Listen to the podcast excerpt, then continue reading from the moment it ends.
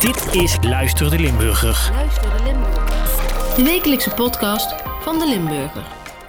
Winkeliers in het centrummanagement in zowel Geleen als Sittard eisen per direct de gemeentelijke parkeercijfers op over de maand januari in beide stadscentra.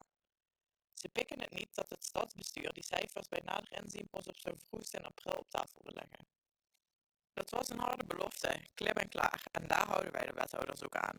Een belofte hoor je na te komen, zegt centrummanager Davy Nieuwendijk van Geleen. Voorzitter Koen van Beek van het Centrummanagement Sittard is het roerend met hem eens.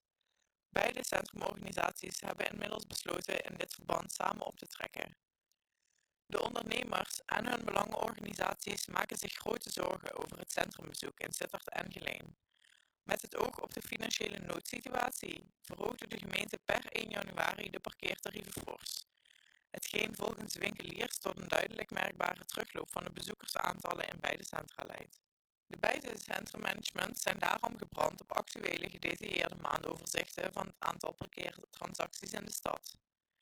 Die willen we voortaan elke maand klip en klaar op tafel, zodat we met eigen ogen kunnen bekijken en analyseren.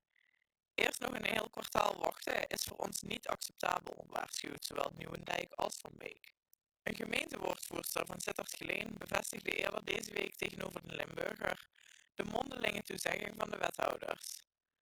Maar we zijn er nu achter gekomen dat we de cijfers niet eerder kunnen verstrekken dan het eerste kwartaal.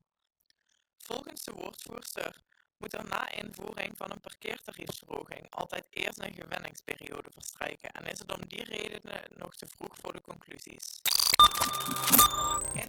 Een aan de Jan Steenstraat in Sittard is donderdagmiddag 14 februari een drugslab ontdekt. De wijk was de hele middag afgezet. Bewoners van de aangrenzende woningen mochten hun huis niet betreden. Het drugslab werd ontdekt na een tip van buurtbewoner, zegt Patrick Hermans van Maximus Leegstandsbeheer, die de woning verhuurt. De buurtbewoner meldde ons dat hij de indruk had dat er iets niet helemaal in de haak was. Direct daarna voerde Maximus een onaangekondigde controle uit. Hermans vertelt, mijn collega zag een paar vaten en rook een ongebruikelijke geur. Die collega is daarop naar buiten gegaan en heeft de autoriteiten gewaarschuwd. Volgens informatie die hij van de politie heeft gekregen, was het kleinschalige drugslab voor synthetische drugs er sinds een week, hooguit 10 dagen, en was het op het moment van het ontdekken niet eens in werking. De politie bevestigt dit en meldt daarnaast dat er ook niemand is opgepakt en dat er nog geen daders in beeld zijn. Dit was het regionieuws van de Limburger. Bedankt voor het luisteren en graag tot volgende week.